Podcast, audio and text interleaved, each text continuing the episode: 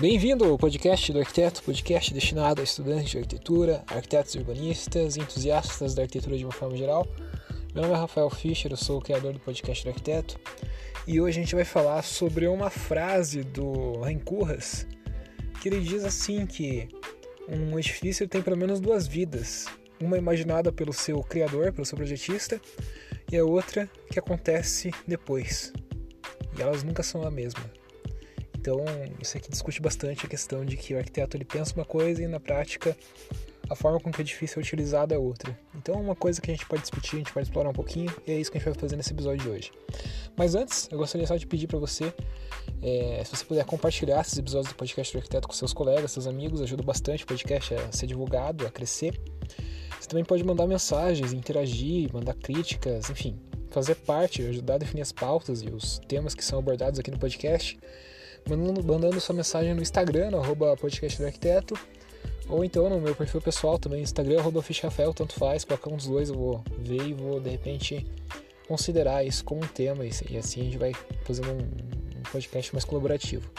Então, sem mais delongas, vamos falar um pouquinho sobre essa questão da expectativa e da realidade na arquitetura.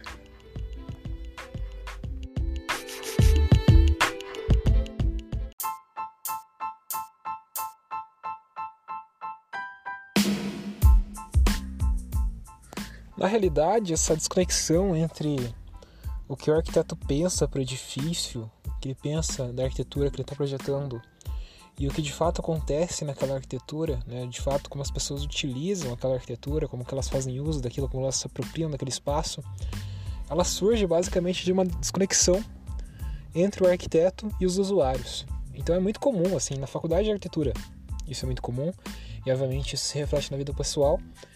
A forma com que a gente aprende arquitetura, ela é muito impessoal. A gente, na faculdade, por exemplo, a gente não faz...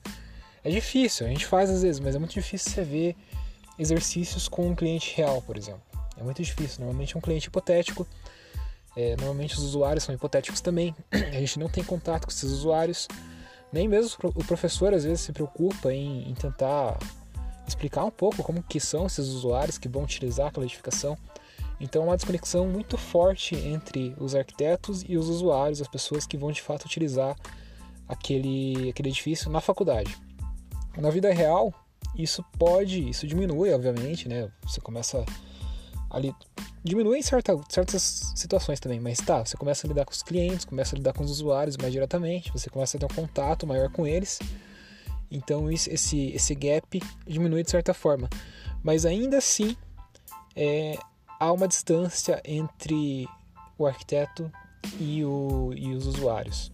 Ainda assim, você vê muitas soluções de arquitetura sendo projetadas, sendo construídas nas nossas cidades, no contexto urbano brasileiro e no mundo mesmo, que não necessariamente consideram os usuários. Muitas vezes essas soluções, esses projetos que são feitos aí, que têm sido construídos, eles replicam alguma solução, alguma coisa que já funciona, algum paradigma, né? Por exemplo, eu vou fazer um edifício residencial, né? O que eu vou fazer? Eu vou replicar a planta de edifícios residenciais que já existem por aí. Eu vou me basear no que já existe e vou fazer e não vou arriscar muito. Até porque, qual que é o interesse de arriscar muito? O investidor, a pessoa que vai bancar esse edifício, vai gastar milhões de reais para fazer isso. Qual que é o interesse dela de arriscar e fazer algo que de repente não funcione? Né? A pessoa vai ser mais conservadora também. A pessoa que vai bancar esse projeto vai ser mais conservadora e vai optar por gastar o dinheiro dela numa coisa que teoricamente funciona, que ela sabe que já viu que funciona e que é garantido que vai dar certo. Só que esse pensamento, né, esse contexto que a gente vive de, enfim, uma postura talvez um pouco mais conservadora em relação à arquitetura e aos espaços, leva à replicação e à reprodução contínua de soluções que talvez hoje em dia não sejam mais as mais adequadas. A gente sabe que a forma com que as pessoas têm utilizado os espaços, têm se comportado no dia a dia, está mudando exponencialmente. Você vê assim, você pega 10 anos atrás, em 2009, pouquíssimas pessoas no Brasil tinham smartphone, né? Não era uma coisa comum, não era uma coisa frequente. Eu lembro que eu fui ter o WhatsApp só em 2013, então, e o iPhone já estava disponível no mercado desde 2007, para você ter uma noção. A aqui no Brasil, então demorou um pouco para chegar nisso. Então essa questão da gente, por exemplo, estar utilizando smartphones direto cotidianamente é uma coisa recente. E você pergunta para alguém hoje em dia se essa pessoa conseguiria largar a mão de viver com o smartphone. Seria muito difícil, porque hoje a gente está totalmente dependente do smartphone. A gente faz muitas coisas pelo smartphone. E, enfim, a gente mudou muito a forma de viver em função dessa tecnologia que surgiu. É uma coisa, assim, extremamente nova, né? A gente viveu, sei lá, milhares de anos até então sem smartphone, de uma forma relativamente tradicional, sem muitas modificações brutas, e agora numa tecnologia que surgiu recentemente, assim, muito recentemente, as coisas já mudaram bastante. Você já tem a cidade, a dinâmica da cidade está mudando bastante, a gente tem essa questão de mobilidade, está sendo bastante alterada, a questão de, sei lá, da forma com que as pessoas consomem os produtos está sendo alterada, a forma com que as pessoas trabalham está sendo alterada. Então, a tendência é que essa modificação de comportamento das pessoas aumente ainda mais, cresça ainda mais e de uma maneira mais rápida ainda. Então você ficar preso a paradigmas do passado, de 10 anos atrás, já pode significar que você está utilizando uma solução que está ultrapassada, basicamente.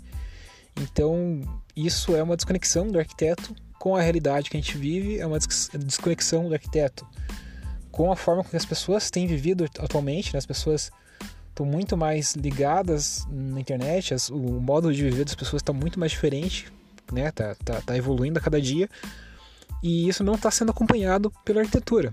A gente sabe que também tem outro fator na arquitetura, que é o seguinte: o projeto de arquitetura é feito hoje para resolver os problemas dos usuários, só que esse projeto ele vai ser feito hoje, ele vai demorar um ano para ser aprovado, mais uns 3, 4 anos para ser construído, então você tem que fazer um projeto na realidade pensando 5 anos para frente.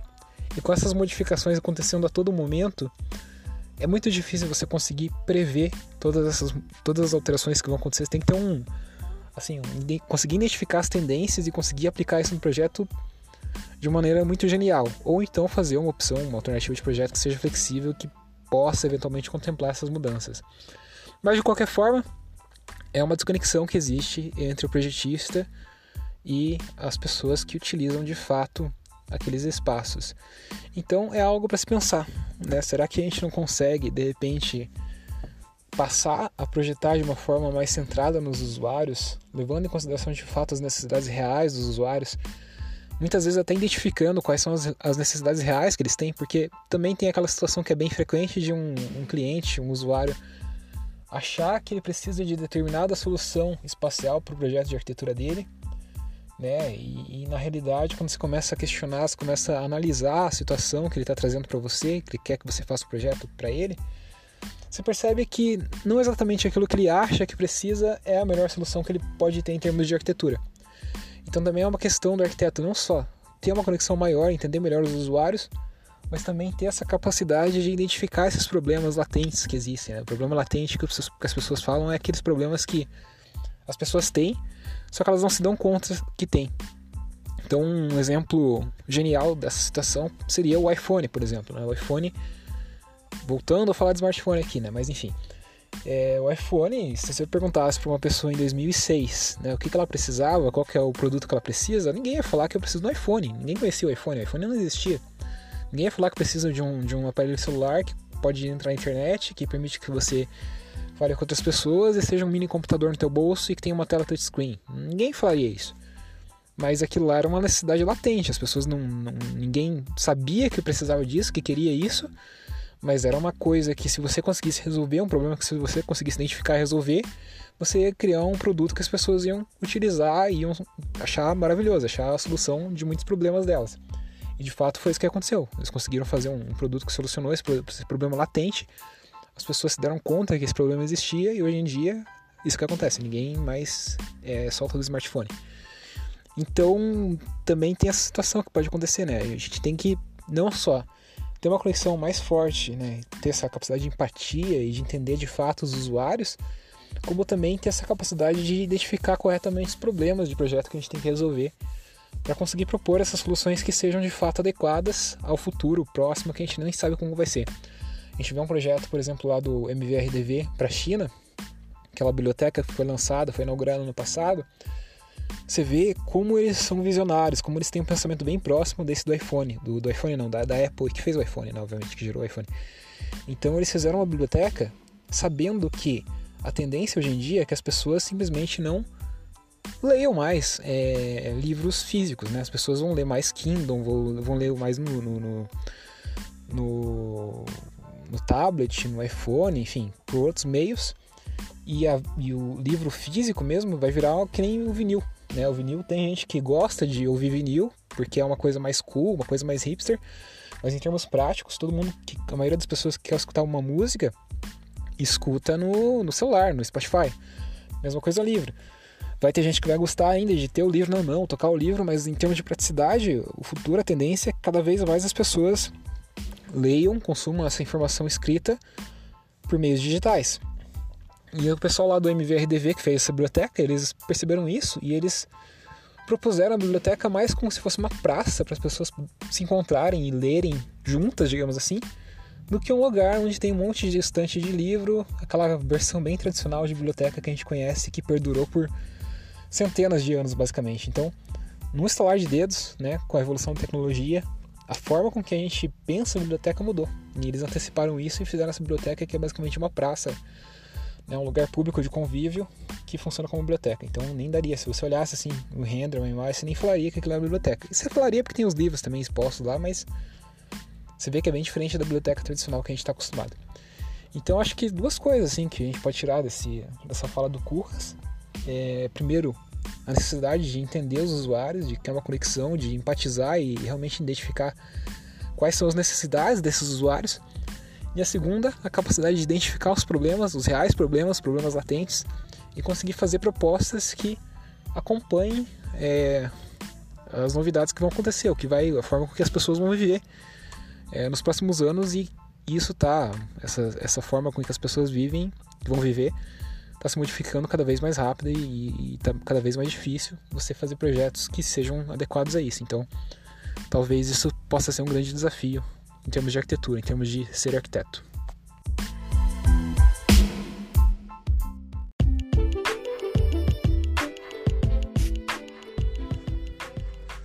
Bom, o episódio de hoje foi totalmente improvisado, totalmente sem roteiro, mas acho que até que saiu algum conteúdo que eu acho que acabou sendo útil. Enfim, acho que dá para aproveitar alguma coisa. Então, se você gostou desse conteúdo, se você gostou dessas ideias que foram expostas aqui, você pode compartilhar esse episódio com alguém. De repente, essa pessoa também pode se sentir inspirada, gostar do conteúdo, né? É sempre bom, porque esse boca a boca é fundamental no podcast, já que a gente não tem o mesmo alcance que um vídeo no YouTube, por exemplo, né? Então, é bem importante expandir a podosfera nesse boca a boca. E, enfim, se você gostou do podcast, compartilha, né? E eu me despeço de você. No próximo episódio a gente volta com o episódio tradicional, bem estruturadinho, com uma pauta certinha. Então é isso. Um abraço, falou, até mais, fui.